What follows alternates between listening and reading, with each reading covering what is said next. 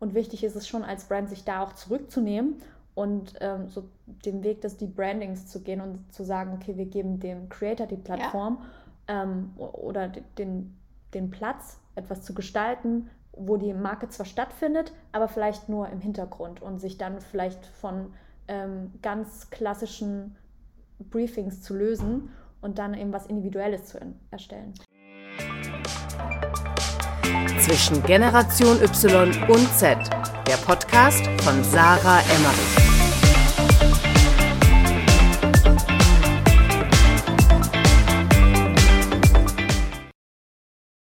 So, bevor es heute mit einer neuen Podcast-Folge bei Zwischengeneration Y und Z losgeht, möchte ich euch darauf hinweisen, dass diese Podcast-Folge unterstützt wird von LinkedIn. Und zwar darf ich euch den niegelnagelneuen LinkedIn-Podcast Network vorstellen. Es ist der erste deutschsprachige Podcast von der Plattform LinkedIn selbst. LinkedIn kennt ihr ja als die Nummer 1 Plattform für Karriere und geschäftlichen Austausch. Und ich freue mich riesig, dass sie jetzt ihren eigenen Podcast ins Leben gerufen haben mit ganz, ganz spannenden Gästen, wie zum Beispiel dem Profifußballer Thomas Müller oder der Bestseller-Autorin Melanie Rabe. Ich freue mich auch auf Gäste, die noch kommen, wie zum Beispiel Luisa Dellert. Es geht in dem Podcast um Themen wie Social Media, Marketing, Politik, Nachhaltigkeit, aber natürlich vor allem die Karriere. LinkedIn LinkedIn wendet sich mit dem Podcast an junge Menschen, die ihre Karriere erst finden und quasi auf der Suche nach dem richtigen Job, dem richtigen Weg in ihrem Leben sind und möchten dann auch in den Gesprächen zeigen mit Leuten, die bereits sehr erfolgreich sind in dem, was sie machen, dass eine Karriere nicht immer geradlinig verläuft, sondern dass es Höhen und Tiefen gibt. Und das finde ich natürlich super spannend, weil darum dreht es sich ja auch in diesem Podcast ganz, ganz viel. Die Gespräche werden geführt von Sarah Weber. Sie ist die Redaktionsleiterin von LinkedIn in der Dach- und Benelux Region. Und wenn euch die Themen interessieren und ihr noch mehr Input möchtet, dann hört doch mal in den Podcast rein. Ihr findet den unter Network, N-E-T-T, Work. Ich habe ihn euch natürlich auch in den Show Notes verlinkt. Das heißt, da findet ihr natürlich auch den direkten Link. Hört auf jeden Fall mal rein, abonniert den Podcast. Ich wünsche euch ganz, ganz viel Spaß mit dem Input von LinkedIn. Herzlich willkommen zu einer neuen Podcast-Folge bei Zwischen Generation Y und Z. Ich bin wieder Sarah und habe vor mir sitzen, in Lissabon tatsächlich, haben wir uns getroffen, Christine Gaska. Und Christine ist für mich, glaube ich, die Nummer 1 äh, TikTok und Generation Z-Expertin in meinem Netzwerk. Christine ist selbst 24 und auch Beraterin, allerdings ähm, mehr fürs Thema Social Media Marketing und ähm, arbeitet unter anderem auch für WeCreate. Ähm, wir hatten ja schon zweimal Adil Zwei hier im Podcast als Gast, ähm, der CEO von WeCreate, auch absoluter TikTok-Experte und Christine äh, arbeitet unter anderem mit äh, WeCreate zusammen, macht da ganz viele Konzepte. Aber Christine, erzähl doch mal gerne selbst kurz ähm, in deinen eigenen Worten, wer bist du und was machst du? Also erstmal danke, Sarah, für die Einladung. Ich habe mich sehr gefreut. Auch ein Grund, warum ich sehr gerne nach Lissabon gekommen bin. Oh. ähm, ja, also es ehrt mich natürlich, ähm, wenn man mich als Generation Z-Expertin pitcht. Aber ich bin auch ehrlich, ich werde super vorsichtig mit sowas mhm. zu sagen, weil ich finde es super schwierig, als Sprachrohr einer Generation zu fungieren, weil das so sehe ich mich nicht und würde ich auch ähm, nicht behaupten ähm, was natürlich auch mit der Generation Z was zu tun ja, hat. da kommen wir noch drauf. ähm, aber ich, ich finde es ähm, ja vielleicht auch ein bisschen ähm, frech sozusagen, ähm, jemand zu sein oder sich als jemand zu ja, positionieren, voll. der für eine Generation spricht. Das vielleicht vorab. Ähm, ansonsten bin ich eher so ein, ja, ein kreativer Kopf, sehr bildlich denkender Mensch und, und ich bin Christine. okay, was machst du den ganzen Tag? Also was ist dein Job? Was ist deine Arbeit? Also das sind verschiedene ähm, Bereiche, die ich mache, ähm, beziehungsweise die anfallen. Also das meiste ist halt wirklich kreative Konzepte, die ich mir ausdenke. Ja, ähm, ja arbeite aber auch bei ja, Produktion mit, also mhm. bereite Produktion vor, Shootings bereite ich vor, ich schreibe Skripte ähm, und bin so ein bisschen der Arm, der zwischen Brand und ähm, Creator äh, da ist, weil ich glaube, ich bin schon, also ich denke schon, dass ich das Bindeglied bin von ähm, einer Brand enablen, zu verstehen, wie der Creator tickt und ja. den Creator zu verstehen, zu geben, wie tickt die Brand, um das halt in einen Perfect Fit zu bringen in einem Content Piece. Ja. Ähm, ihr arbeitet hauptsächlich mit TikTok-Creatern, richtig? Ja, das, das ist heißt, richtig. Ähm, ihr bewegt euch, oder du machst auch hauptsächlich eigentlich Konzepte für TikTok-Kampagnen oder auch Instagram-Kampagnen? Ähm, überwiegend äh, TikTok-Kampagnen. Früher mhm. waren es äh, Instagram-Kampagnen mit der Selbstständigkeit, aber jetzt sind es TikTok-Kampagnen und Vertical Video all. Kannst du mal kurz für Zuhörer, die jetzt nicht so in der Thematik drin sind, sagen, was ist ein Vertical Video? also, wenn man von TikTok spricht, denkt man ja, okay, das ist jetzt ein Video, was halt Fullscreen ist. Ja. Ähm, also quasi vertical, also hochkant. Ja. Und ähm, dieses Format hat sich natürlich jetzt auch auf anderen Plattformen etabliert, sei es ja. jetzt auf Instagram als Reel oder YouTube Shorts. Ähm, oder auch Stories eigentlich. Genau, richtig. Also man kann es schon so verstehen, dass es um vertikale Videoformate geht, sei es also unabhängig von der Plattform. Okay, cool. Ähm, wir gehen später noch ein bisschen genauer auf das Thema TikTok und die Plattform ein, weil ich das ja auch immer super spannend finde, was ihr so macht. Das ist ja, bei mir ist die Hauptplattform eigentlich in meiner Arbeit Instagram, muss ich sagen, und YouTube. Mhm. Und TikTok kommt immer mehr. Ich habe dich ja eingeladen, weil ähm, ich mal mit jemandem, mein Podcast heißt ja Zwischen Generation Y und Z, ganz spezifisch über die Generation Z sprechen wollte. Und du bist ja 24, also eigentlich so ein bisschen wie ich, auch zwischen beiden Generationen. Kannst du dich mit der Generation Z identifizieren? Ähm, immer mehr, sage ich es mal so. Also es war schon ein Prozess, bevor ich mich so in TikTok reingekniet habe, mhm. konnte ich mich gar nicht damit identifizieren. Da habe ich mich auch noch nicht so als Gen Zler gesehen ähm, und viel mehr der Generation Y zugeordnet. Ähm, aber dadurch, dass man total viel Input und, und auch das Umfeld sich ändert, wenn man auf TikTok ist, ähm, ja, habe ich die Generation ein bisschen lieb gewonnen und mir viele Sachen auch angeeignet, dass ich jetzt sagen könnte, ja, ich identifiziere, ich, identifiziere mich mit der Generation Z, aber auch mit Teilen der Generation Y. Ah, okay, krass. Ähm, kannst du mal ein Beispiel sagen, womit identifizierst du dich bei Generation Z und ähm, womit bei Generation Y? Also ich glaube schon, dass ich sehr, ja doch eher ein pragmatischer Mensch bin, also eher repräsentativ für die Generation Z. Ähm, und also jetzt nur als Beispiel, aber ich halte jetzt nicht so viel von der, ähm, von der Separation von Arbeit und ähm, Privatleben, Privat, ja. weil es in der Generation Z doch schon ein ziemlich deutliches Thema ist, was man gar nicht denkt, weil die ja, ja so digital sind, aber sie wollen schon eine recht traditionelle Trennung ja. dieser beiden Bereiche. Und das ist ja bei der Generation Y jetzt nicht unbedingt der Fall. Ja, das stimmt. Workaholics. Wieso wie du? okay, um jetzt nochmal rauszuzoomen, weil viele, ich stelle das immer fest, auch viele Leute, die meinen Podcast hören, die wissen gar nicht mal, was ist denn Generation Z, was ist Generation Y, was heißt das eigentlich? Wer ist denn Generation Z und wer ist Generation Y? Okay, ähm, also so eine richtig eindeutige Definition mhm. gibt es erstens nicht. Und ähm, zweitens, ähm, aus der Erfahrung heraus würde ich jetzt behaupten, dass so Jahrgang 96 mhm. bis, ich sage jetzt mal 2010, mhm. schon die Generation Z ist. Ja. Und ähm, wie gesagt, übergreifend, deswegen nicht falsch verstehen, so 98 und bis, ich würde sagen, 78, 80 so. Das ja. ist die Generation Y. Genau, vom Alter her, ja. Also, dass es sich echt überschneidet. Ja, ja okay. Ähm, was kommt nach der Generation Z eigentlich? Da kommt Generation Alpha. Echt? Ja. Das wusste ich noch gar nicht. Was heißt das? Generation, ja, Alpha, so nach Z. Es geht wieder von vorne los. Ja, sozusagen fängt ja logischerweise irgendwie eine neue Generation an. Ach, was halt auch super interessant ist. Ich habe mich echt, ich habe mich echt gefragt, wie diese Generation aufwachsen wird, weil die wachsen halt auf und wissen, ja, ich bin Generation Alpha. Also ist das denn? Nicht, dass sie so einen, ähm, so einen, so einen krassen Götterkomplex ja, bekommen. Ja, das hat ja eher die Generationszeit. Okay, also okay. Nein, Spaß. Ähm, okay, warum sprechen wir heute darüber? Weil ähm, es ja sehr vielen Marketern vor allem super schwer fällt, ähm, die Generation Z anzusprechen. Mhm. Und das finde ich super interessant, weil wir stecken ja quasi mittendrin. Also wir können uns da ja gut zurechtfinden, was interessiert die, aber es ist ja unfassbar schnelllebig geworden. Was sind denn so ein paar Eigenschaften, mit denen du die Generation Z beschreiben würdest, die erstmal wichtig äh, sind zu wissen, wenn ich jetzt als Marketer vor allem ähm, Menschen unter 25 ansprechen möchte, also Menschen der Generation Z?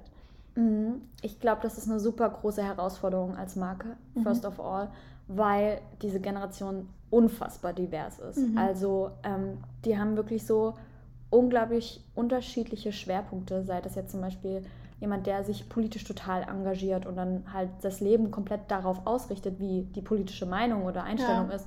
Oder halt total sportfasziniert ist und sich nur in diesem Mikrokosmos aufhält oder jemand, der, ähm, aber das ist dann die Majorität, würde ich sagen, ähm, ja doch die Leute sind, die einfach das Leben entspannen und chillen wollen sozusagen. Also die breite Masse sind schon die Leute, die ähm, ja das Leben ein bisschen lockerer nehmen. Lockerer okay. Nehmen. Das zum einen. Ähm, zum anderen glaube ich, es eine sehr selbstbewusste ähm, Generation ist, was auch ein bisschen mit dem Pragmatismus einhergeht. Also die sind schon sehr ähm, ja doch pragmatisch veranlagt einfach. Also wenn was ähm, nicht funktioniert oder sowas oder wenn einem jetzt was vorgeheuchelt wird, checken die das halt sofort und ja. sagen so, ey, du erzählst da halt gerade Bullshit ähm, und decken das mehr oder weniger auf. Auch und ganz offen und öffentlich. Denkst du, deshalb ist auch Werbung an die Generation Z so schwer? Mm, ich glaube nicht, dass es schwer ist. Ich glaube nur, dass es anders ist. Also okay. ähm, es gibt einen großen Shift in meinen Augen oder wird es geben ähm, weil Werbung nicht mehr so funktionieren wird wie früher, wo es halt so wirklich Werbeversprechen gab ja. oder so. Also man kann die Generation unter, über verschiedene Wege ansprechen oder ähm, ja, erreichen. Aber der Hauptgrund oder ja, Haupt, der Hauptweg ist schon, ehrlich zu sein als Marke und sich nicht selber so ernst zu nehmen. Ähm, weil das checken die Leute dann relativ schnell. Du hast jetzt gerade gesagt, erreichen. Ähm, wie erreiche ich denn die Generation Z? Also über welche Kanäle beispielsweise? Also nicht mehr über Facebook. also es gibt wirklich diverse Möglichkeiten. Also wir haben ja unglaublich viele Apps. Also sei es zum Beispiel die Twitcher oder generell die, die Streaming-Nische. Ähm, mhm. Livestreaming. Livestreaming ist ein riesengroßes Feld. Ähm, auch super unterschätzt, immer noch. Ja. Ähm, äh, ja, dann hätten wir, also gerade über Twitch und Discord kann, kann das funktionieren. Ähm, es kann über äh, Snapchat funktionieren, über YouTube, über TikTok, über Instagram. Also die Generation ist ja schon, ähm, oder die Leute in der Generation Z schauen sich schon viele Sachen gleichzeitig an. Also sind ja. super multitaskingfähig. Ja. Also sprich, da läuft ein YouTube-Video im Hintergrund, man scrollt durch TikTok und nebenbei kriegt man ähm, vielleicht noch ähm, ja, einen Streaming- oder so mit. Also es, ja. es, es zehn, zehn Sachen gleichzeitig eigentlich. Ja. ja. wir sind eigentlich so im Zeitalter angekommen, auch von so drei Bildschirmen. Also manchmal bei mhm. mir zu Hause denke ich mir auch, weil dann läuft der Fernseher und ich habe meinen Laptop auf dem Schoß und das Handy in der Hand. Ja, genau so sowas. Also ja, genau das und denkst du so, eigentlich voll verrückt. Aber deswegen ist es ja auch so schwer, dann die Aufmerksamkeit auch wirklich zu kriegen, oder? Weil alles so parallel einfach vor sich hinläuft. Absolut. Ich glaube auch eher, dass TikTok ein Resultat ist als der Treiber davon, dass unsere Aufmerksamkeitsspanne so mhm. kurz ist. Ich glaube, es hat sich nur etabliert, weil sie gemerkt haben, das funktioniert halt gut. Ähm, 15 Sekunden oder, also es ist ja auch so eine Einstellung bei TikTok, dass Videos nur 15 Sekunden sind oder halt 60, also 60 Sekunden, eins von beiden. Und ähm, ja, die Aufmerksamkeitsspanne ist definitiv sehr kurz. Man kann sich in der Gen Z in der Regel nicht so lange konzentrieren und sich auch nicht lange mit einer Sache tief beschäftigen. Also das ist schon ein großer ähm, Nachteil, würde ich sagen. Ja. Äh, findest du das schlimm? Also findest du das. Ich finde es gar nicht gut, weil ähm, überhaupt nicht. Äh, ich meine, es betrifft mich selber, ich merke ja, das auch. Ich auch. Aber ich merke auch, wenn ich mich tiefer mit einer Sache beschäftigen möchte, auch äh, intrinsisch, ist es richtig schwierig, am Ball zu bleiben. Ja. So. Und äh, dieses Ja. Okay. ja, das ist, das ist so. Und das sind ja Sachen, die ich auch jeden Tag ähm, beobachte und auch ähm, immer so mm, kritisch beobachte. Aber andererseits hat es ja auch irgendwo seine Gründe. Ich meine, wir nehmen halt viel mehr Informationen auf. Jemand, der vor 50 Jahren gelebt hat, beispielsweise, und so alt war wie wir, ist ja am Tag gar nicht so vielen Informationen begegnet. Nein, also es ist, fällt auch unglaublich schwer zu differenzieren. Ne? Ja. Also man kriegt ja wirklich zu einer Thematik fünf unterschiedliche Informationen geführt. Ja. Und deswegen ist es, glaube ich, so wichtig, Bullshit zu spotten ja. für, für die Generation und das halt auch öffentlich zu zeigen und zu deklarieren. Deswegen sind Fake News, glaube ich, auch ein relativ großes Thema. Ja, voll. Und ähm, deswegen wird es, ja, wird auch, wenn was gegen den Strich geht, muss man halt klare Grenzen setzen und sagen, okay, ich distanziere mich halt klar davon. Und ich glaube, das ist auch ein Grund, warum diese Cancel Culture, von der man so gerne ja. spricht, auch so verbreitet ist oder so, so wichtig ist. Es ist nicht immer gut. Cancel Culture hat auch, wie gesagt, die positive Seite, dass man sich eben davon abgrenzen kann, weil man es halt direkt shortet. Ähm, aber es ist auf jeden Fall kein ausschließlich gutes, keine ausschließlich gute Begleiterscheinung. Kannst du kurz erklären, was das ist für die, die es nicht wissen, Cancel Culture? Ja, also kurz gesagt ist ähm, ja, geht es, wie erklärt man Cancel Culture? Ähm, ist, ist es nicht irgendwie selbsterklärend? Ja, Wort? nee, weil ich wusste das auch lange nicht, deswegen habe ich auch gefragt. Also wenn ich es erklären müsste, ist, ist es diese Kultur, dass ähm, wenn jemand einen Fehler macht, er direkt gecancelt wird. Aber es, es, geht ja nicht nur um die Person sozusagen, wenn was gecancelt wird. Auch um Dinge, wird, sondern ja. auch um, um Brands um Sachen, oder so. Um Brands, Sachen, genau. Also das etwas, was ähm, in den Augen von vielen Leuten ähm, oder von jemandem, vor allem aus der Generationszeit beispielsweise, ähm, wenn ein Fehler gemacht wurde, dass das direkt so ähm, gecancelt wird. Und was heißt gecancelt wird? Dass ähm, und wie sagt, ja. wie sagt man das in einem anderen Wort? Ja, also so sich distanziert wird davon, genau. aber so radikal. Ganz radikal. Genau. Ja. Aber ich finde, das hat auch was, also eine Blick, also was es auch widerspiegelt, sind zum Beispiel so zwei Tageshobbys. Mhm. Ähm, das ist super typisch auch für die Generation Z, jetzt auch durch die Pandemie ganz doll ja. verstärkt. Sind wirklich Hobbys, wo man sich zum Beispiel auf Amazon was bestellt und das hat man dann zwei Tage und ist man plötzlich Profi da drin und zack, man hat halt keinen Bock mehr darauf oder halt fehlende Aufmerksamkeitsspanne oder fehlende Ausdauer und man beginnt wieder was Neues. Also man ja. ist schon abhängig von diesen neuen Reizen und das ist so implementiert, dass das sich auf andere Lebensbereiche halt auch überträgt, eben auch auf Hobbys zum Beispiel. Ja, krass. Äh, ja, sehr gut zusammengefasst. Ich finde es ja immer besorgniserregend, dass es sich ja auch beispielsweise auf Beziehungen, zwischenmenschliche Beziehungen quasi auch überträgt. Immer neue Reize. Man kann gar nicht mehr irgendwie so das schätzen, was man hat. Weißt du, was ich meine? Ja, also ich, ja, auf jeden Fall, weil ich merke das auch zum Beispiel mit meinem Bruder, mhm. der Generation Y ist eindeutig und, und Wie mir. Ist ähm, der ist jetzt 28. Okay. Und ähm, also eigentlich noch so Übergangsphase, könnte man ja. behaupten, aber er ist schon eher Generation Y. Ja. Der schon so sagt, so, ey, wenn da was kaputt ist oder irgendwie sowas, ich versuche das halt irgendwie zu fixen. Zu fixen, genau. Und ich bin schon jemand, der so, so sagt, ja, schmeiß es halt weg und hol's ja. neu. Ja, so ganz schlimm. Bei mir auch mit den Handys oder so, ganz schlimm. So. Oh. Genau, oder so, um so eine bestimmte Ordnung zu halten. Für mich ja. ist das so, wenn es verbraucht ist oder gebraucht ist, dann weg damit. So, und dann habe ich es halt einmal und dann ist es richtig in, ja, in Form gegossen und es ist irgendwie nicht zerbrochen oder so. Und ich finde es ganz furchtbar, weil man eben ähm, auf Sachen nicht mehr aufbaut, sondern einfach eine neue Sache beginnt. Ja, stimmt auf jeden Fall. Und man auch auf Sachen nicht mehr so aufpasst, weil man weiß ja, man kriegt andauernd immer was Neues. Also egal in welcher Form, es gibt immer was Neues, Besseres. Ja. Ähm, die Haltbarkeit ist so einfach nicht mehr da irgendwie. Sachen zu schätzen ist auf jeden Fall ähm, jetzt nicht, wo ich sagen würde, für die Generation repräsentativ, dass sie das nicht können. Das glaube ich nicht. Aber ähm, ich glaube, es wird einfach nicht so oft ins Verhältnis gesetzt. Ja. Wie es vielleicht äh, bei vorherigen Generationen der Fall war. Ja, voll. Ähm, Nochmal zurück zum Thema, wie erreiche ich denn die Generation Z? Ähm, du hast jetzt ganz viele Apps genannt. Viele, die jetzt vielleicht ein bisschen älter sind, äh, kennen ich, selbst ich kenne einige davon überhaupt nicht.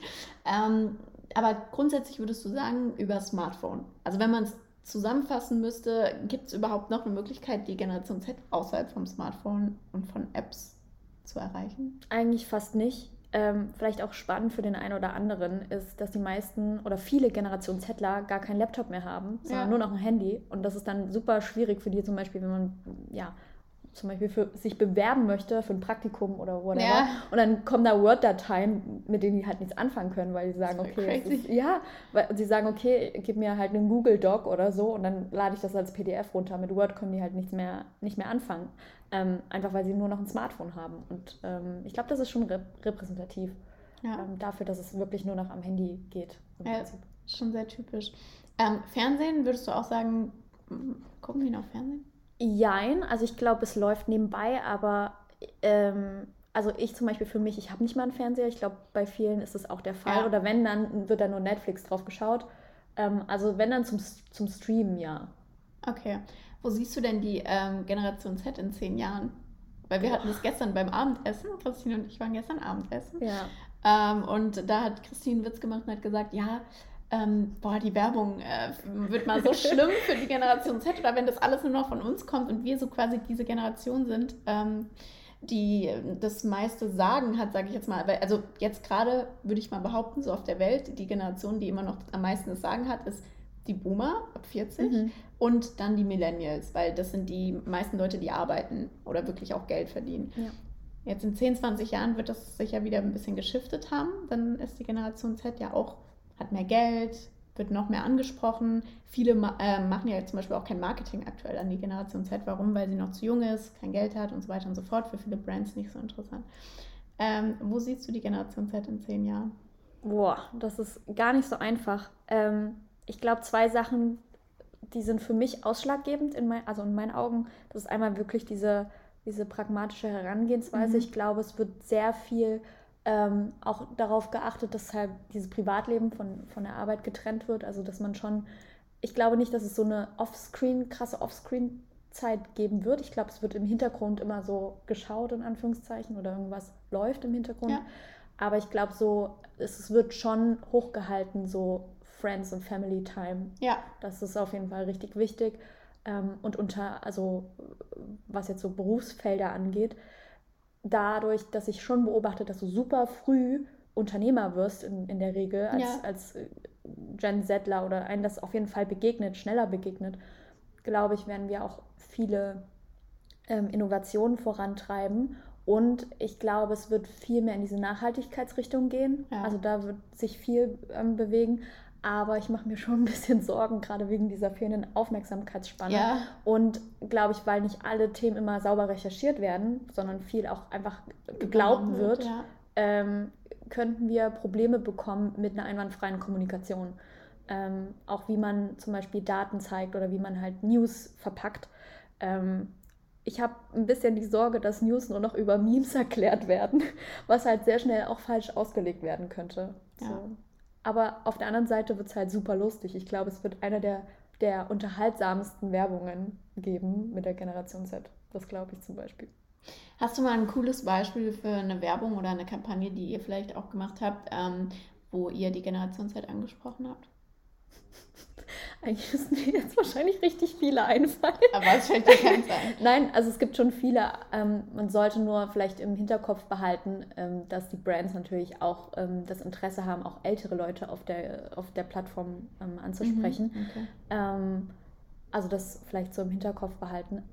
Wir haben zum Beispiel mal ähm, einen, also wir haben einen Spot gemacht ähm, mit der DKB beispielsweise, mhm. mit Jay, einer unserer Creator. Mhm. Und der hat halt die Leute ein bisschen hops genommen. Also ja. hops genommen ist so typisch Gen Z-Sprache und einen veräppelt sozusagen. Ja. Und ähm, haben halt so gesagt, ja, ähm, Jay hätte von der DKB 10.000 Euro bekommen und was er halt damit gemacht hat, ist basically nichts. Also er hat sich ein, ein Studio geholt, ähm, Equipment zum Zocken und hat sich Pizza bestellt und ähm, hat sich aber, äh, also hat dann gesagt, okay, die DKB braucht gar keinen krassen Werbespot, in Anführungszeichen, sondern die machen halt wirklich einfach gute Sachen, ähm, wo so, die das Geld ja. investieren.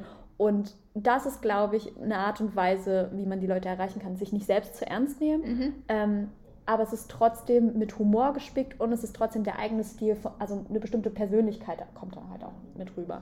Das wäre ein Beispiel. Oder wir haben auch mit der Tour ein Gewinnspiel gemacht ähm, wo ja, Leute sozusagen zeigen sollten, wie sie in der Pandemie ihren Urlaub verbringen würden. Und dann haben wir das halt so als Joke gezeigt. Oder äh, ein Creator beispielsweise hat auf seinem eigenen Kanal, macht er so Werbevideos, aber so gewollt. Ja. Und inszeniert irgendwelche Produkte. Und man weiß immer nicht, ist es wirklich ein richtig geiler, richtig geiler Shot oder verarscht er sozusagen jetzt gerade die, ja. die Community und es wird ein richtiges Fail-Video oder ein Fail-Foto. Und der hat sich dafür entschieden, ein Fail-Foto zu nehmen. Einfach um die Leute zu unterhalten, weil, die, weil dann die Generation darauf angesprochen, äh, angesprungen ist und hat gesagt, ey, wie krass, dass sich diese Marke das getraut hat, krass, wie cool der Tour ist. Ja. Und ähm, ja, ich glaube, das ist schon repräsentativ dafür, wie man die Generation anspricht. Ich glaube auch, dass das Wichtigste wirklich ist, um Generation Z anzusprechen im Marketing, ist Werte und dafür einzustehen. Und da gehört Perfektionismus halt gar nicht dazu. Also es geht wirklich darum, als Marke eine Haltung zu haben und nicht darum, irgendwie als Marke gut dazustehen. Weißt du, wie ich meine? Ja, also nicht so gewollt, also so ja, genau. gezwungen, genau. sich zu präsentieren und so, das kommt gar nicht an. Ja. Ähm, sich einzulassen auf die Interessen der Generation Z, das machen die wenigsten, weder in der Politik noch in der Werbung und deswegen wird es so unfassbar wertgeschätzt. Ne? Deswegen ja. ist auch Community ja. ähm, betreiben oder Community Management so unfassbar wichtig, was die meisten Leute ignorieren und super wichtig für Brands ist. Also wirklich unter den Kommentaren einen guten, humorvollen Kommentar zu setzen, ist so wertvoll. Ja. Und das unterschätzen auch die meisten. Ähm, gibt uns zum Beispiel, wir haben Hofer als, äh, als Kunden, ähm, haben viele, also wir haben wirklich viele, viele Follower gewonnen, einfach nur, weil wir unter Creator Kommentare gesetzt haben ähm, oder die Videos und die dann, weiß ich nicht, 10.000 Likes bekommen ja, haben zum Beispiel. Ja. Sowas hat auch früher ähm, bei Facebook und so funktioniert. Mhm, genau, aber ich weiß gar nicht, ob man die Kommentare da liken konnte, ja, ne? Ja, das ging erst, ich weiß nicht, ab wann das ging, aber es ging schon dann irgendwann relativ schnell. Ich glaube, das, das Feindwort in der Generation Z ist als Marke ist, wenn du cringe bist. Ich glaube, so, das ja. ist so das Schlimmste, was dir passieren kann, ist, wenn ja. jemand sagt aus der Generation Z so, boah, diese Marke ist richtig cringe oder der und der ist richtig cringe. Kannst ja. du kurz erklären, was das heißt? Ähm, cringe kann man so ein bisschen übersetzen mit weird, glaube ich. das macht das macht besser, die Begrifflichkeit. ähm, also einfach jemanden, den man richtig komisch finde. Ja, einfach so auch nicht glaubwürdig finde. Genau, ja. Also Glaubwürdigkeit spielt halt auch eine ja. große Rolle auf jeden Fall. Meint aber vor allem auch, wenn man eben Sachen zeigen will, die gar nicht der Wahrheit entsprechen oder sich unglaublich toll darzustellen, also eben diesen Perfektionismus da irgendwie ja. heraushängen zu lassen.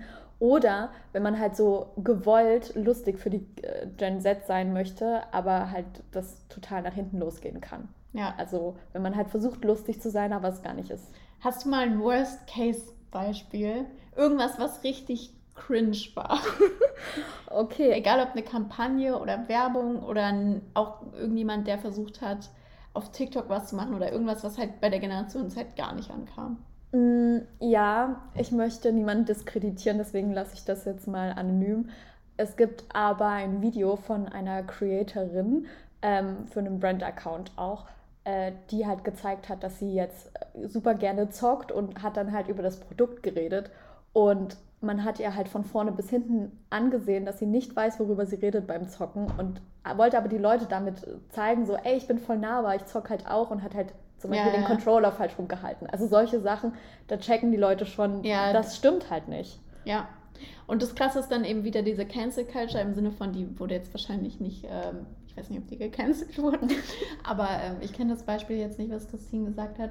Aber das ist dann wieder dieses, es wird dann aufgedeckt und dann sehen es auch ganz viele und dann wird es halt auch offen gebasht. Ja. Ich glaube, früher war das auch nicht so. Ich glaube, so die Generationen vor uns sind beispielsweise eher so, wenn die was sehen, was sie nicht verstehen oder nicht so gut finden, dann sind die so, hä, was soll das jetzt? Aber die mhm. müssen das nicht unbedingt kommentieren oder die müssen dann niemanden an den Pranger stellen. Und ich glaube, das ist halt in der Generation Z schon ein bisschen anders. Definitiv. Also, wenn du einmal in so das Rampenlicht gerückt ja. wirst, wo du was falsch gemacht hast, ja. wird dir auch gar nicht verziehen. Ja. Oder sehr schwer verziehen. Also, das ist auch. Ähm, ja, das ist wirklich ein, ja, ein Trade, fast schon Persönlichkeitstrade, könnte man sagen, der, äh, der sich schon durchzieht. Also es ist schon beobachtbar, ja. Das finde ich schon schwierig vor allem in den Zeiten von Social Media, oder wahrscheinlich ist es auch durch Social Media so geworden, dass halt jeder immer überall seine Meinung kundtun kann. Das, das ist ja so, nicht so einfach. Das würde ich aber trotzdem nochmal differenzieren, weil ich glaube, dass das zum Beispiel auf Instagram auch anders ist. Also TikTok ist, glaube ich, zum Beispiel schon ein, ein, ein, ja, eine Plattform, wo Community Building auch gewollt ist und, und gewünscht ist. Also es ist ja wirklich unfassbar, was für eine Macht diese Plattform hat. Zum Beispiel Jamo TV, ein Creator von uns, hat einen Song rausgebracht. Ähm, ich weiß gar nicht mehr, wie also ich weiß jetzt nicht, wie viel Views der momentan hat, aber er hat irgendwas mit 330.000 Kommentare. Und wenn du auf das, also wenn du auf das beliebteste Video gehst von, von, ähm, von, wer war das? Michael Jackson, genau. Und da das meistgesehene Video anschaust, der hat halt 400.000 Kommentare. Krass. Das ist richtig krass. Das ist echt krank. Ja. Aber das ist auch was, also die Generation Z hypt halt auch extrem. Unfassbar. Also wenn ihr auch mal von was begeistert sind, dann wird es ja. halt auch richtig, dann hat es halt auch Wellen. Ne? Ja. Also wenn du polarisierst, positiv wie negativ, dann ähm, kannst du eigentlich schon mit einer großen Welle an Aufmerksamkeit rechnen. Ja, aber die Aufmerksamkeit bleibt nicht lange bestehen. Das ist auch wahr. Also es sind kurzfristige große Wellen. Wie überlegt man sich jetzt eine Kampagne, um die Generation Z anzusprechen mit diesen ganzen Informationen? Ähm, das ist gar nicht so schwer, ähm, wenn man einmal verstanden hat, wie es geht. Also. das wollen wir jetzt machen. ja, also viele Sachen kann man zum Beispiel von Instagram übernehmen, dass man sagt, ähm, man orientiert sich zum Beispiel an passenden Gesichtern oder Creatern, ja. Leute, die halt der Generation schon nahe sind. Meinungsführer. Genau, also dass man sich an die Leute zum Beispiel wendet und sagt, man will was mit denen zusammen ähm, umsetzen. Und da ist es, glaube ich, wichtig, dass man sich ähm, nicht. Einlässt. Ja, dass erstens das, dass man sich darauf einlässt und sich nicht über den Creator stellt, ja. sondern mit ihm auf Augenhöhe etwas entwickelt, weil er genau weiß, wie die Community tickt vor allen Dingen mit, wie seine Community tickt, wenn man das tatsächlich auf seinem Kanal oder auf dem Kanal des Creators eben ja, ja. veröffentlichen möchte. Ähm, das ist wichtig. Punkt, großer Punkt Nummer zwei wäre Community Management, dass man mhm. weiß, okay, wie möchte man eigentlich wahrgenommen werden von der Generation mm, und wie kann man Sympathie aufbauen für die Sachen, die ich repräsentiere. Also zum Beispiel Nachhaltigkeit, ja. da ist es, ähm, ja, würde ich nicht so viel mit Fun-Content machen, ja. sondern da würde ich tatsächlich über ernste Sachen, DIYs oder sowas gehen. Und ähm, ja, wenn du halt. Was ist ein DIY? Do it yourself. Okay. Das weiß ich tatsächlich. Diese Abkürzung. Also Sachen, die man irgendwie nachmachen kann. Ja. Ähm, und wenn du jetzt ein Lifestyle-Produkt bist, ist es wichtig, dass du ein Gefühl damit verbindest. Ja. Und, und sich da nicht, ähm, also nicht zu ernst nehmen, ist manchmal nicht ganz so leicht. Das heißt, man sollte herausfinden, was für ein Gefühl damit zum Beispiel verbunden wird und versuchen, das zu repräsentieren. Und das kann halt in den unterschiedlichsten ähm, Arten und Weisen passieren. Und wichtig ist es schon als Brand, sich da auch zurückzunehmen und ähm, so den Weg des Debrandings zu gehen und zu sagen, okay, wir geben dem Creator die Plattform ja. ähm, oder den, den Platz, etwas zu gestalten, wo die Marke zwar stattfindet, aber vielleicht nur im Hintergrund und sich dann vielleicht von ähm, ganz klassischen Briefings zu lösen und dann eben was Individuelles zu erstellen.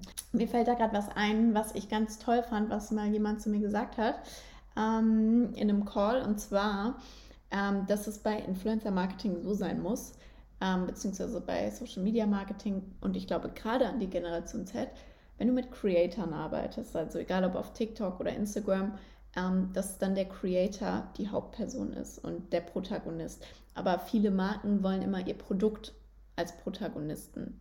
Das heißt, die wollen, dass das Produkt hauptsächlich stattfindet und der Creator die Nebenrolle ist, die das repräsentiert. Aber eigentlich muss es andersrum sein. Der Influencer, Creator muss der Protagonist sein, der muss, ähm, da um ihn muss eine Story passieren und das Produkt ist dann nur die Nebenrolle oder die Marke ist dann die Nebenrolle, die das ermöglicht. Und ich glaube, das funktioniert auch. Also so funktioniert, glaube ich, auch Influencer-Marketing in der Generationszeit. Würde ich zu 90 Prozent unterschreiben. Die restlichen 10 Prozent ist, glaube ich, wenn du halt schon ein super freaky Produkt hast oder sowas oder halt wirklich ja. eine krasse Sache oder so, die vielleicht auch eine Aktion oder ein Event, was passiert, was du bewerben möchtest, dann ist es schon schlau, das auch in den Vordergrund zu stellen, weil wenn mhm. du wirklich was Cooles hast, sei es zum Beispiel, also jetzt blödes Beispiel, aber eine fucking Entschuldigung, eine wirklich richtig, davon eine richtig kranke Handyhülle zum Beispiel, die habe ich gesehen, fand ich auf TikTok super spannend, dass es so gut funktioniert hat. Aber die konntest du halt wirklich, also die hatte so, wie nennt man das, Lamellen, die konntest du an die Wand drücken und dann Lamellen? hast du, wie so Lamellen waren da dran und dann konntest du das an die Wand drücken und das hat einfach an der glatten Wand gehalten, sogar ein Glas. So. Ohne dass Krass, es so Noppen das Handy hat. Von daher, genau. Okay. Und dafür konntest du TikToks aufnehmen. Und das ist halt echt cool. Und das kannst du, glaube ich, sogar fast direkt bewerben, weil du dann einen kranken Mehrwert hast. Ne? Also das geht ja. schon. Aber dafür muss es halt auch ein Gen Z-Produkt sein. Ich sage immer, umso größer der Mehrwert ist von einem Produkt, umso weniger musst du dir halt Gedanken machen, wie du es vermarktest. Aber oh, das ist gut. Ja. ja, aber heutzutage ist es ja so, die meisten Produkte gibt es ja schon. Nur jemand erfindet sie neu oder designt sie anders und dann musst du natürlich gucken, wie vermarkte ich es. Und dann ist natürlich das, was ich gesagt habe, relevanter, aber ich stimme dir da voll zu. Ähm, wenn ein Produkt funktioniert und eine kranke Lücke zum Beispiel schließt, dann musst du dir auch nicht so viele Gedanken darüber machen. Dann brauchst du zwar Reichweite, aber du musst dir nicht so viele Gedanken darüber machen, wie ähm, vermarkte ich es jetzt. Weißt genau. Du, ich meine? Dann bin ich, also da bin ich voll bei dir, finde ich, find ich smart. Ja.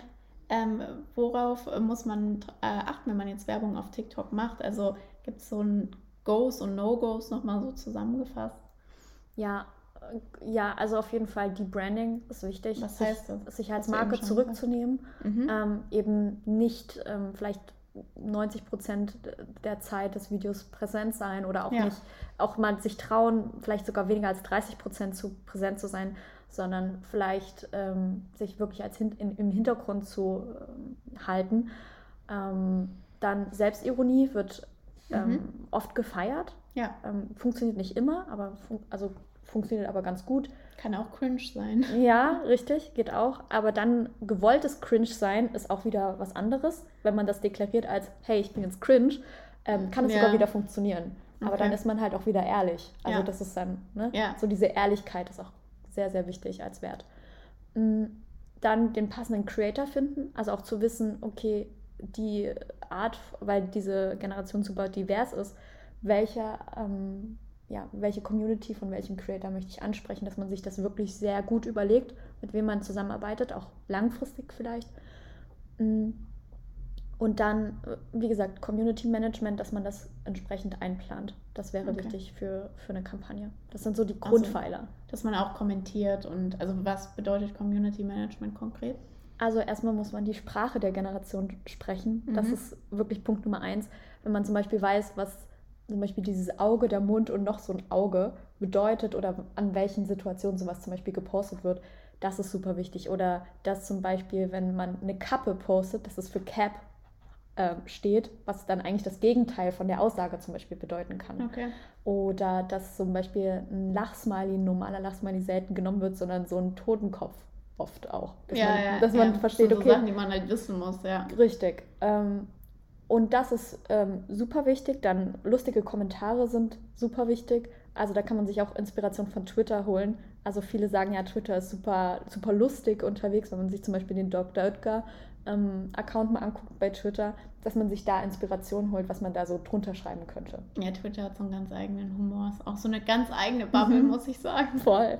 Und ähm, ich glaube schon, dass dass das super wichtig ist und bei anderen Creatoren zu kommentieren, also auch präsent zu sein. Ja. Das ist wichtig. Warum glaubst du, wir hatten da gestern eine interessante ähm, Diskussion auch beim Abendessen, warum glaubst du, ist denn oder sind denn Creator und Influencer so wichtig für die Generation Z? Also warum lassen die sich so krass von denen beeinflussen? Warum sind es eigentlich die modernen ähm, Helden für die Generation Z?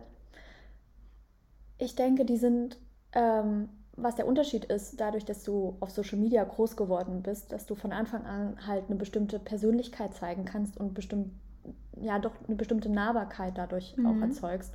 Und diese Nahbarkeit hilft es einem, sich leichter mit etwas zu identifizieren, vielleicht auch ähm, ja, Schwächen, aber ja. auch Stärken ähm, in einer anderen Person zu sehen. Und ähm, ich finde, ein gutes Beispiel ist zum Beispiel Charlie D'Amelio. Mhm. Viele sagen zum Beispiel, es gibt überhaupt keinen Grund, dass sie berühmt geworden ist. Und genau das ist, ist der Punkt. Kannst du kurz sagen, wer, wer sie ist? Ähm, das ist die größte TikTokerin, mhm. die es gibt, über 100 Millionen Was macht Follower. Sie? Eigentlich nur Tanzvideos oder sie isst Kuchen. Ja. In Videos. Also sie zeigt nicht nur ihr Leben und tanzt. Ja, genau. Ich habe es auch, als ich es erstmal gesehen habe, ich habe es nicht verstanden, aber dann habe ich es gerafft, weil sie ist einfach so, sie sieht gut aus, aber nicht zu gut. Mhm. Weißt du, so, also sie ist so einfach, The Girl Next Door und sie, ja. sie wirkt einfach sympathisch und nahbar und sie, sie hat einfach was so. Und genau. Ich glaube, das ist so. Und sie ist halt auch eine, also ihre Persönlichkeit ist auch super wichtig an dem Punkt. Ne? Ja. Also viele sind ja auch in dem Alter, wo man sagt, okay, da sind, ist vielleicht noch Gezicke wichtig und solche Geschichten. Ähm, aber Charlie ist zum Beispiel so eine Person, weiß nicht, wenn deine Freundesgruppe weiterläuft und du dir gerade noch die Schuhe zubindest, Charlie würde warten. Ja, so, ja, so eine Person ist das. Und das kriegt sie halt transportiert durch ihre Videos und auch auf Social Media und würde zum Beispiel, bei ihr weiß man, die würde keine Werbung machen für Sachen, die sie nicht vertritt, egal ja. für welches Geld der Welt. Und ähm, das ist so ein Punkt, das, glaube ich, sehr repräsentativ ist, warum Creator oder Influencer so wichtig sind.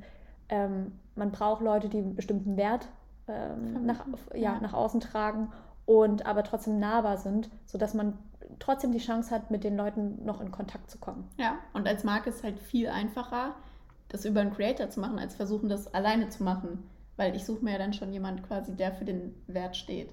Genau. Deswegen finde ich es krass, weil so viele Marken immer noch nicht verstehen, wie viel Wert so ein Creator eigentlich liefert. Unfassbar. Ja. Es ist vor allem so leicht, äh, Entschuldigung, wenn ich das so sage, aber es ist so leicht, Sympathie einzukaufen ja. durch einen Creator. Ja. Und wenn man dem dann vertraut, also klar, man sollte trotzdem eine, einen Schulterblick machen und gucken, was macht er da eigentlich, ganz klar. Ähm, aber im Verhältnis zu anderen Werbemitteln ist so der einfachste Weg, an die Generation Z ranzukommen. Ich finde, mein Lieblingsbeispiel, was mir gerade noch einfällt äh, zum Thema Generation Z und wie sich das verändert hat, ist auch, ähm, wie Victoria's Secret gestorben ist. Mhm. Das ist so eine richtige Marke, die so bei Millennials oder so halt vor zehn Jahren so übertrieben krass war. Also vor fünf bis zehn Jahren wollte ich unbedingt Victoria's Secret Unterwäsche haben. Jetzt ist es so, ist einfach gestorben. Warum? Weil die nicht den Absprung geschafft haben von diesem Perfektionismus, Victoria's Secret Engel und tralala, ähm, weiterzugehen und divers zu denken. Und jetzt ist die Marke halt irgendwie gefühlt tot. Also die hat einfach keine Relevanz in der Generation Z, oder? Ist ein super, super Beispiel und hat sie auch nicht. Ähm, weil es gibt, es gibt tatsächlich Stimmen aus der Generation Z, ähm, die dann sagen so, was bringt mir diese Marke so? Also was macht euch denn aus? Ja. Also was ist, what's sein. the point bei ja. euch? Ja, genau. Und dieses Schönsein, ähm, das geht ja auch voll weg von dieser Body Positivity ja. und so weiter. Also dementsprechend, ja, sie haben den Sprung verpasst. Aber sie sind ja, also ich glaube, sie haben sich einfach sehr lange darauf ausgeruht. Ja, voll. Ja. Auf ihrem Erfolg, ja. Ach, ich könnte jetzt ewig so weiter mit dir quatschen, aber wir wollen ja nicht, dass es ausufert. Deswegen stelle ich dir jetzt die Frage, die am Ende immer kommt. Du kennst die ja bestimmt. Nein, du hast doch mal Podcast. Ja, aber ich vergesse lustiger, Lustiger Fun Fact. Ähm, Christine ist bei WeCreate gelandet, also bei Adil im Unternehmen als Freelancerin, Mitarbeiterin, ähm, über diesen Podcast, ja, weil sie die Podcast-Folge mit Adil gehört hat vor einem Jahr. Ja, über einem Jahr. So witzig. Ich habe, ähm, ja, ich habe, eigentlich war das auch Zufall, dass ich über deinen Podcast gestolpert bin, weil ein anderer Podcast wollte ich hören. Und dann ist die Playlist einfach weitergelaufen und dann habe ich erst Adil Adils Podcast gehört. Ach krass. Ja, und dann, und dann war es so, am Ende hat er irgendwie gesagt, ja, folgt mir auf LinkedIn. Und ich so, okay, das mache ich. und dann ist das irgendwie passiert und dann mhm. sind wir in Kontakt gekommen. Jetzt also danke, Sarah. Also, ähm, ja, ohne deinen Podcast äh, würde ich nicht ähm, bei WeCreate arbeiten. Mega ja, cool. Richtig cool. Ich habe so viele Kampagnen verpasst. Sehr viele, das stimmt. Ja, mega cool. Trotzdem jetzt die letzte Frage. Ähm, wärst du lieber 20 Jahre früher oder später geboren? Uff. ähm, ah, doch, ja. Ähm, Ach doch, ja, die Frage kommt mir bekannt vor. Die Frage kommt mir echt bekannt vor. Also ich finde es halt super schwierig zu beantworten. Nicht nur, weil das halt auch eine schwierige Frage ist, sondern weil ich mega viele Vorteile bei beiden Sachen sehe. Mhm. Ähm, ich wäre, glaube ich, vom Bauchgefühl her, vom Aufwachsen her, wäre ich, glaube ich, 20 Jahre früher lieber ähm, ähm, geboren, einfach weil ich glaube, dass es schon eine entspanntere und schönere Kindheit ist, so weniger digital zu sein. Also das merke ich jetzt so, vor allem in der mhm. Pandemie auch, ähm, wenn du weniger Leute siehst und so weiter. Und das, man kann sich das schon als Worst-Case-Szenario vorstellen, dass man sagt, wenn man so sehr auf, am, am, Bildschirm hängt, dass man halt so vereinsamt, in Anführungszeichen. Ja. Ähm, und ich glaube, das hat die Welt gerade einfach mal gespürt. Und ich glaube, es hilft auch der Welt auch zu reflektieren, okay, unsere Generation ist basically gefühlt die ganze Zeit online. online. So ja. was bedeutet das? Deswegen ist dieser Generation auch so wichtig, das zu trennen. Ähm, zum Beispiel Privatleben und, und Arbeitsleben. Auf der anderen Seite glaube ich, dass es auch unheimlich interessant sein könnte, 20 Jahre später geboren zu sein, weil man dann halt mit einem bestimmten Skillset einfach aufwächst, was ähm, ja eigentlich für selbstverständlich genommen wird für die, für die meisten wahrscheinlich. Und damit hat man einen riesen Asset ähm, gegenüber von anderen Generationen. Ich glaube nicht, dass ich mich mit äh, der Generation Alpha anlegen wollte, äh, was so digitale Nomadenmäßig äh, was angehen würde. Also im Prinzip, also ich, ich hätte zum Beispiel schon, ich habe schon das Gefühl, je jünger die Generation, desto adaptiver werden sie an Veränderungen, also desto flexibler sind sie. Und ich glaube auch, dass sich äh, die Generation Alpha viel schneller an Sachen anpassen kann, als ich es tue. Und ähm, habe da einen heiden Respekt davor. Und ich glaube, es ist ein cooles Skillset, ähm, so unfassbar flexibel zu sein. Okay, ja. Und halt so nativ mit Technologie aufzuwachsen, ja. dass einem keiner was vormachen kann. Also ich finde es ja auch spannend, diese, also diesen Einfluss, den die Generation Z hat, das unterschätzen auch viele. Ähm, zum Beispiel bei Eltern, Eltern fragen die Kinder meistens jetzt, keine Ahnung, früher war das jetzt nicht bei einem DSL-Anschluss oder so. Ja. So, ähm, da haben die Eltern das einfach entschieden, aber jetzt kommen die Eltern halt auf die Kinder zu ja. und sagen, hey, was hältst du von dem ja. und dem oder wie sieht das technisch so und so aus? Ja. Und ich glaube schon, dass die jüngsten Generationen dann die Gesellschaft indirekt extrem mitgestalten. Ja. Auch was so Produkte und so weiter angeht. Ja. Sehr gute Antwort. Dankeschön. Also im Schritt, ich glaube, um, aufzu, also um aufzuwachsen, 20 Jahre, 20 Jahre früher. Ja, Ja. ich glaube bei mir auch. Ich will mal gern so das, also ich wäre auch voll gern jetzt so alt in den 90ern. Safe. so cool. So cool. Ja. Okay, danke Christine für deine ganzen Antworten. Danke, Sarah, für Wo kann man Zeit. dir folgen? Ähm, auf LinkedIn. Christine Gaska. ja, genau. Oder ähm, ja, gibt auch manchmal so Instagram? schnellere Updates auf Instagram. Okay. Genau. Ja, manchmal hast du echt lustige Stories, muss ich sagen. Und Dankeschön. Freut mich. Ja, folgt auf jeden Fall Christine, wenn ihr eine Frage an sie habt zur Generation Z oder TikTok oder was auch immer ihr sie fragen möchtet. Ähm, dann könnt ihr das natürlich bei LinkedIn tun oder bei Instagram, richtig? Ja, super gerne. Dankeschön. Und ich danke dir für deine Zeit und das Gespräch. Und danke auch an alle Zuhörer und Zuhörerinnen, dass ihr bis jetzt zugehört habt. Ich hoffe, ihr konntet was mitnehmen und über die Generation Z vor allem lernen. Und wir hören uns bei der nächsten Folge zwischen Generation Y und Z. Ciao, ciao. Ciao, Christine. Tschüss, Sarah. Danke.